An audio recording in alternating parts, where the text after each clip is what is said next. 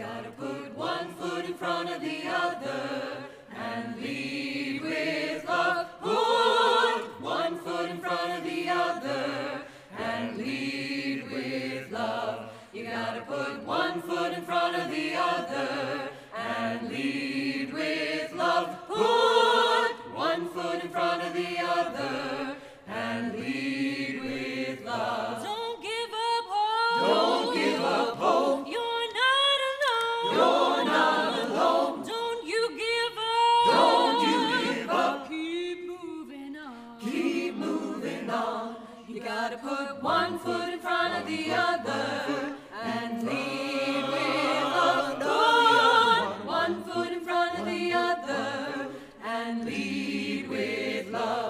You gotta put one foot in front of the other and lead with. Put one foot in front of the other and lead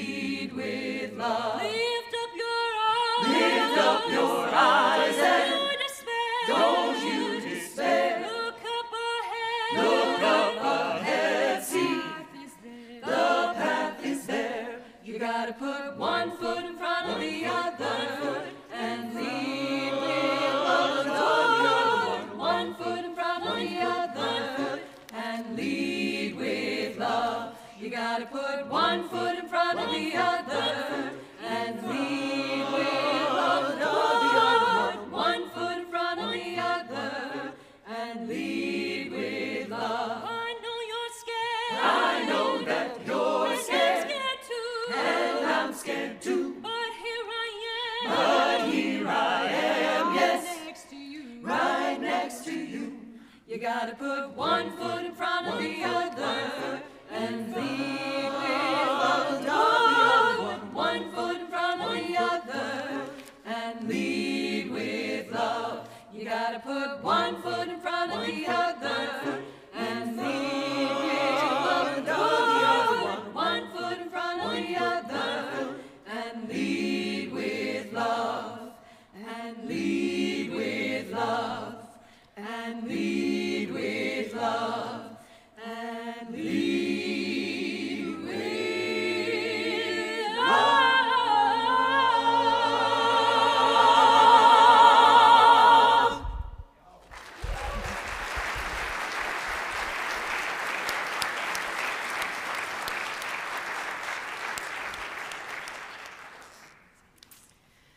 reading from Mark 2.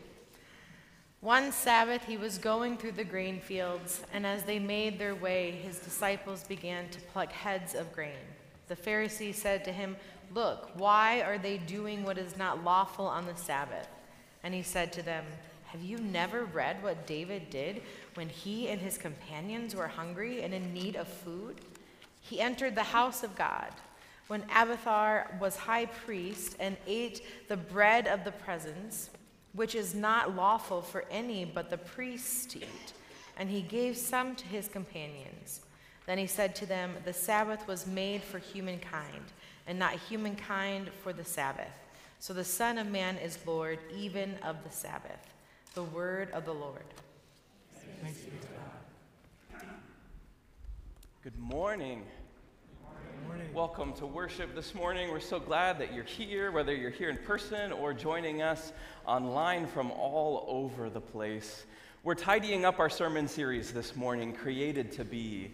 It's been such a great experience talking about the many ways that God gifts us with so much in our lives. That everything that we have is given from God, and it's our gift to share that with the world around us, with our families, with our communities, and our workplaces. And so, as we end this sermon series, uh, we are landing in, I think, a really important uh, uh, theme this week. And it's about a new work week. So, I need to paint a picture for you. It was uh, Tuesday night, just down the road in Chanhassen. And uh, I was in one of my favorite places, which happens to be uh, where we go every Tuesday night. It's where my daughter Dorothy practices dance. Um, and it's one of my favorite places because it's the most noisy place I've ever been in my life. So you walk in, and it's this narrow hallway all the way down to the end of the hall where Dorothy goes and dances and has a lovely time.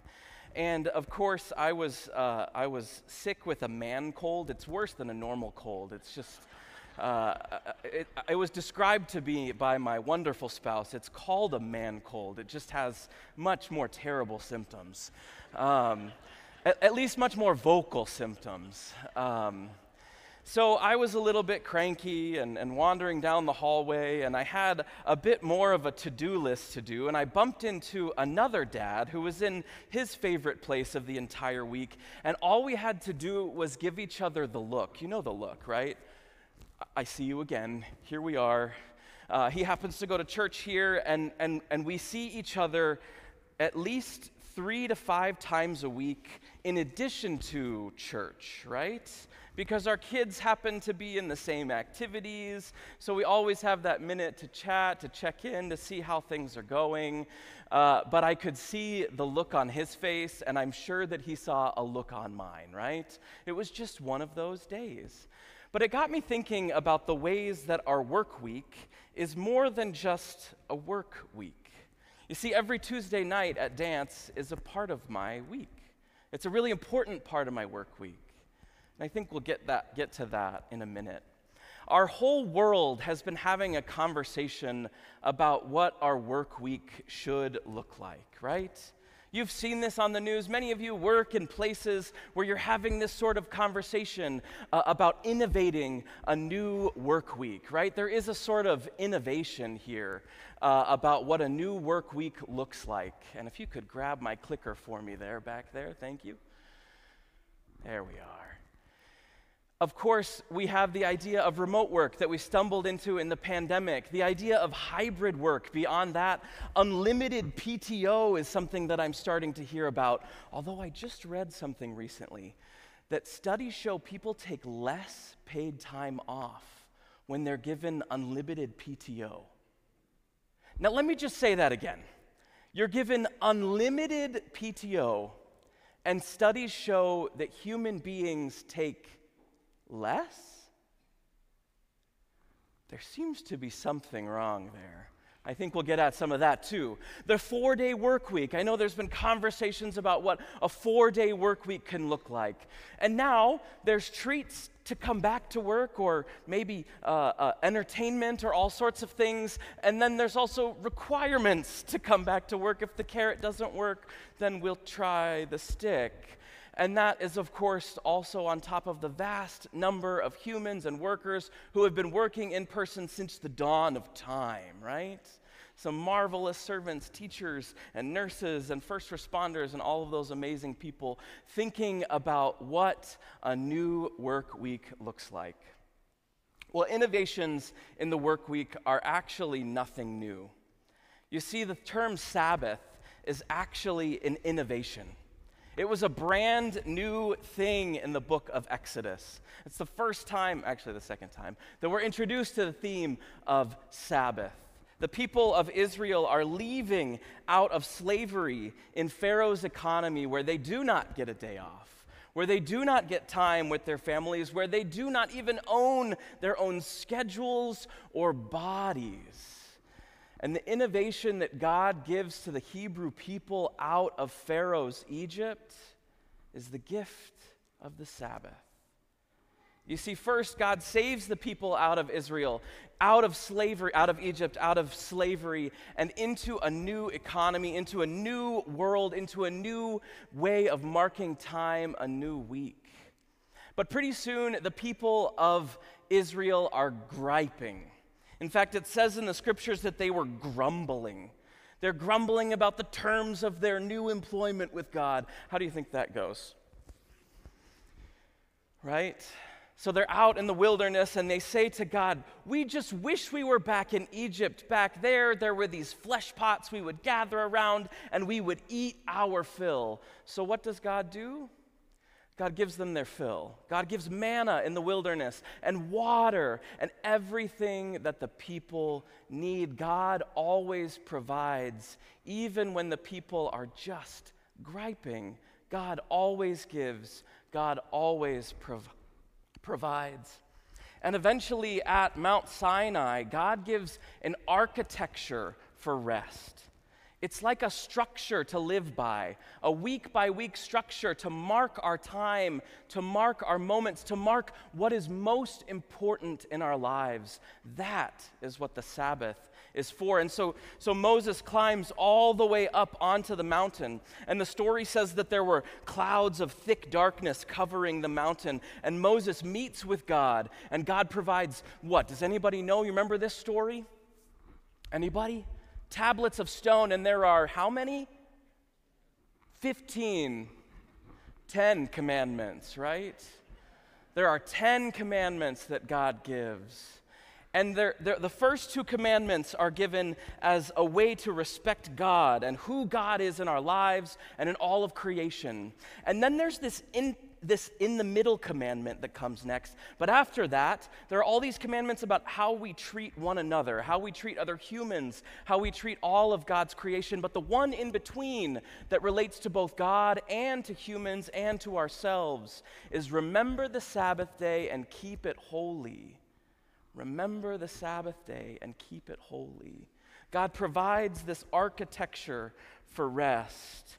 But what are the people of Israel doing? Well, they're working gold into an idol at the foot of the mountain. They weren't resting, they weren't even feasting. They were doing business that they shouldn't have been doing. So Moses comes back down the mountain, slams the tablets down in anger, and eventually goes back to be with God. And God reminds Moses this is a stubborn people. They're going to have to practice this for yet another 40 years, an entire generation, to learn the essentials of how important Sabbath is in our world. You see, creatures need Sabbath. And isn't that cute? If that's not enough, creatures need Sabbath. Creatures need Sabbath. And my favorite of all, creatures need Sabbath. But you know what? We're creatures. Humans need Sabbath. Am I right? But you know what? The earth needs Sabbath. And even further and even more radical of all, God needs Sabbath. You see, the earth needs Sabbath. There are moments in our world where the earth needs to rest. If you're a gardener, if you're a farmer, you know this. The earth is intended to be lay, laying fallow, to rest. If you're working crops, you have to rotate different crops through your field so that the earth can rest. You can't just till and till and till and grow and grow and grow. The earth gets weary and tired. The earth needs rest. And humans need rest too, right? We need this moment to relax and to rest. When God gave the, the, the law in the book of Leviticus, uh, there is there are entire sections uh, of Leviticus that talk about how humans should behave on the Sabbath day, training this people for an entire generation to learn their humanity, to reclaim who they were created to be outside of Pharaoh's economy. Humans need Sabbath. But even more in these laws, it gave exactly specific guidance to how often the land should receive rest. Really, actually, scientific guidance. All around the number seven, every seven years, you let your field rest so that you can keep growing for the next seven years.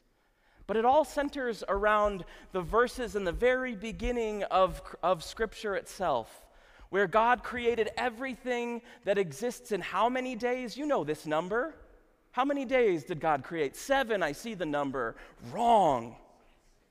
God created the earth in six days. And on the seventh day, God rested because God needs Sabbath. God needs rest. The creator of the stars at night, God needs rest. The, per- the, the, the, the spirit of life and love and breath that fills our lungs needs rest. The one who raised Jesus from the dead needs, of all things, rest. It makes no sense in our brains except that maybe it keeps teaching us that creatures need Sabbath. That creatures need Sabbath. That creatures need Sabbath. Enter Jesus some thousand years later. And he's teaching to the Pharisees and the scribes who had, who had figured out a way to make Sabbath into something that you had to work really hard at. You had to always be uh, on the lookout for ways that you uh, were working on the Sabbath day, and, and countless rules and regulations about how to treat that Sabbath. You can't do this, this, this, this, this, this, this, this, this, this, this, and the list would go on, right? And so, as the disciples are wandering through the fields, plucking a simple uh, grain of wheat, probably talking with one another, the Pharisees and the scribes are on the lookout and they say, Aha, we've caught you, as religious insiders so often do. And they say to the disciples and to Jesus, You cannot pick grain on the Sabbath day, which is when Jesus says this The Sabbath was made for humankind and not humankind for the Sabbath so the Son of Man is Lord even of the Sabbath. In our strange, upside down, topsy turvy world, oddly enough, we have also turned Sabbath into something that we can yet improve upon. God's gift of a day of rest wasn't enough, and so we come up with ways to improve the Sabbath a program to follow, perhaps, a wellness routine, a subscription for only $9.99 per month, or twice, or three times, or 10 times that, a productivity planner. We have turned mindfulness to improve your workflow. Sabbath has become a set of rules and a new law, a thing that only benefits those who can afford it a thing that is only given to those who can carve out the time, a thing that we have to work towards day in and day out. And our employers might say, Yes, please, it will make you better at your jobs. Do you see how wrong this is? Right? I've gotten to know one of the foremost biblical scholars of our time through uh, a ministry here of our congregation, this little ministry that has grown with deep roots and wide branches called Church Anew. And we've gotten to know this, this man named Walter Brueggemann. And in a book a few years ago, he wrote this about our world that seems to keep spinning forward. Multitasking is the drive to be more than we are to control more than we do, to extend our power and our effectiveness.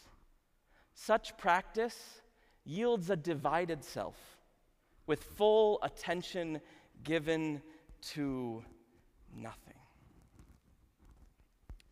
We need Sabbath. We need it now more than ever. And Sabbath is no new innovation. Sabbath, Sabbath is nothing that we can just carve out and put in our calendar and get better at and improve our well being, but it just might. You see, Sabbath is something that was given to all of creation at the dawn of time. Sabbath is the logic that our whole world revolves around. Sabbath is the practice that Jesus teaches us and keeps teaching us and keeps teaching us day after day, week after week, year after year, generation after generation, and we're still learning.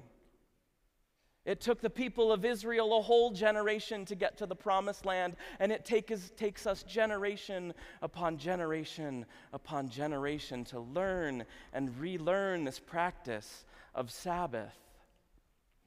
But the gift is still there. We don't have to earn it, we don't have to mark it on our report card. It's given free of charge to each and every one of us. And so, with that, I have three points.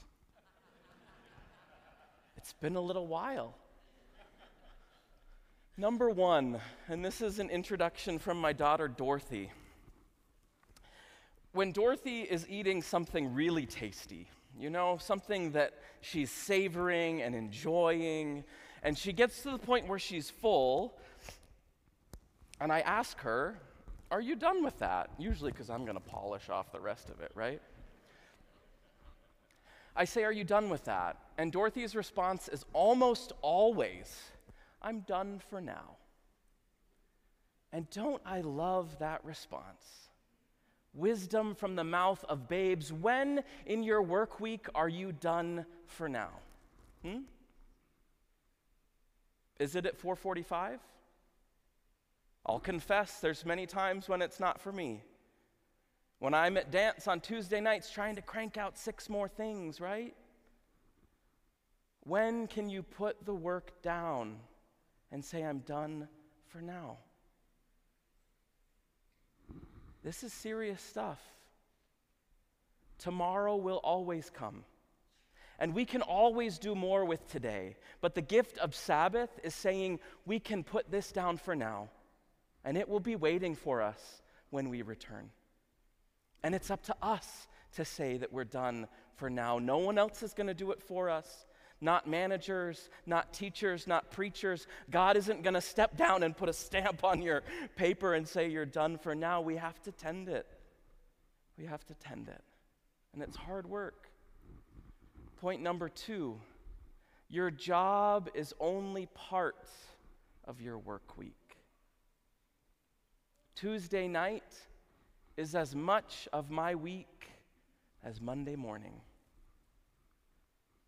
Sleepy Saturdays and our favorite as a family, bagels on Saturday mornings, is as much a part of my week as staff meetings every Tuesday at 9. Time tucking my kids into bed is as much of my work week as board meetings or fundraising. And I preach to you the things that I need to hear myself as well. I'm no expert.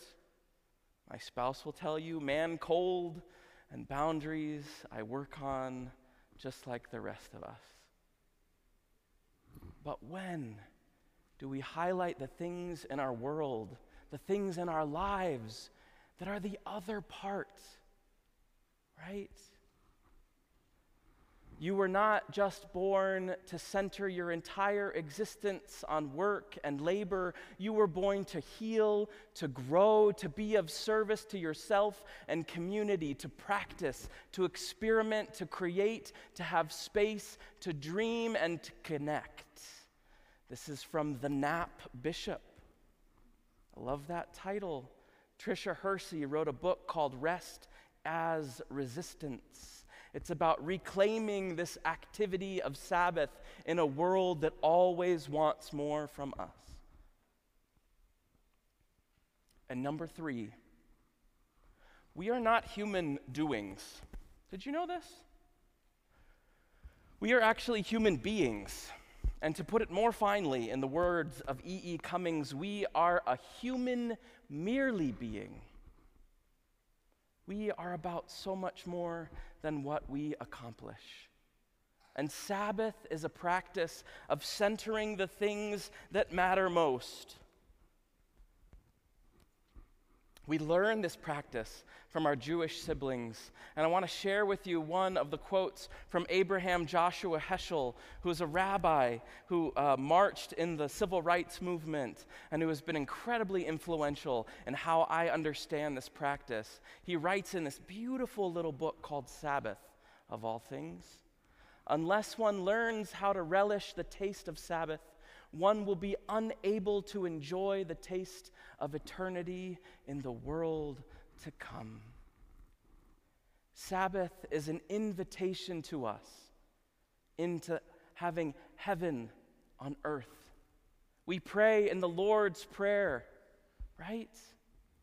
On earth as it is in heaven. Sabbath is the invitation where God leans close to us, where God names what is most valuable in our world, in our lives, and where we can practice that day in and day out with a breath or an hour or a day or a week or a month or a summer. Sabbath is a practice that we desperately need. So, my question I like to leave us with a question to meander into this week is who gets our best?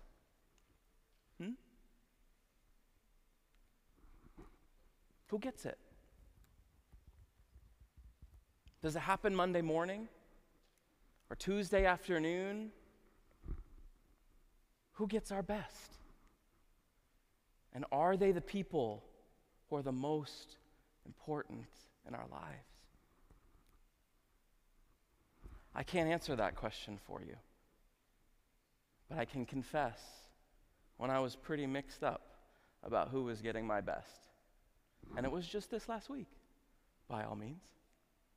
You see, I pulled into the garage, and uh, I had Alma in the back seat, and she was just chatty and chirpy, and I was trying to hang on to the conversation with Alma, but also juggling the things that I was finishing and needed still to finish. And I pulled into the garage, and uh, I was just about to get out of the car, and, and, and Alma said quickly, Daddy, can I go for a bike ride? And I said, No. Ugh. I said, No. But Alma, without a single moment, said, Daddy, when else am I going to be able to bike in January? and who brought me back down to earth? But a not quite 10 year old, right? And so, of course, bike to your heart's content. Look at what matters the most. Center your lives around the things that are essential. You see, Sabbath reminds us that we have time. So do something that matters most with it. Amen.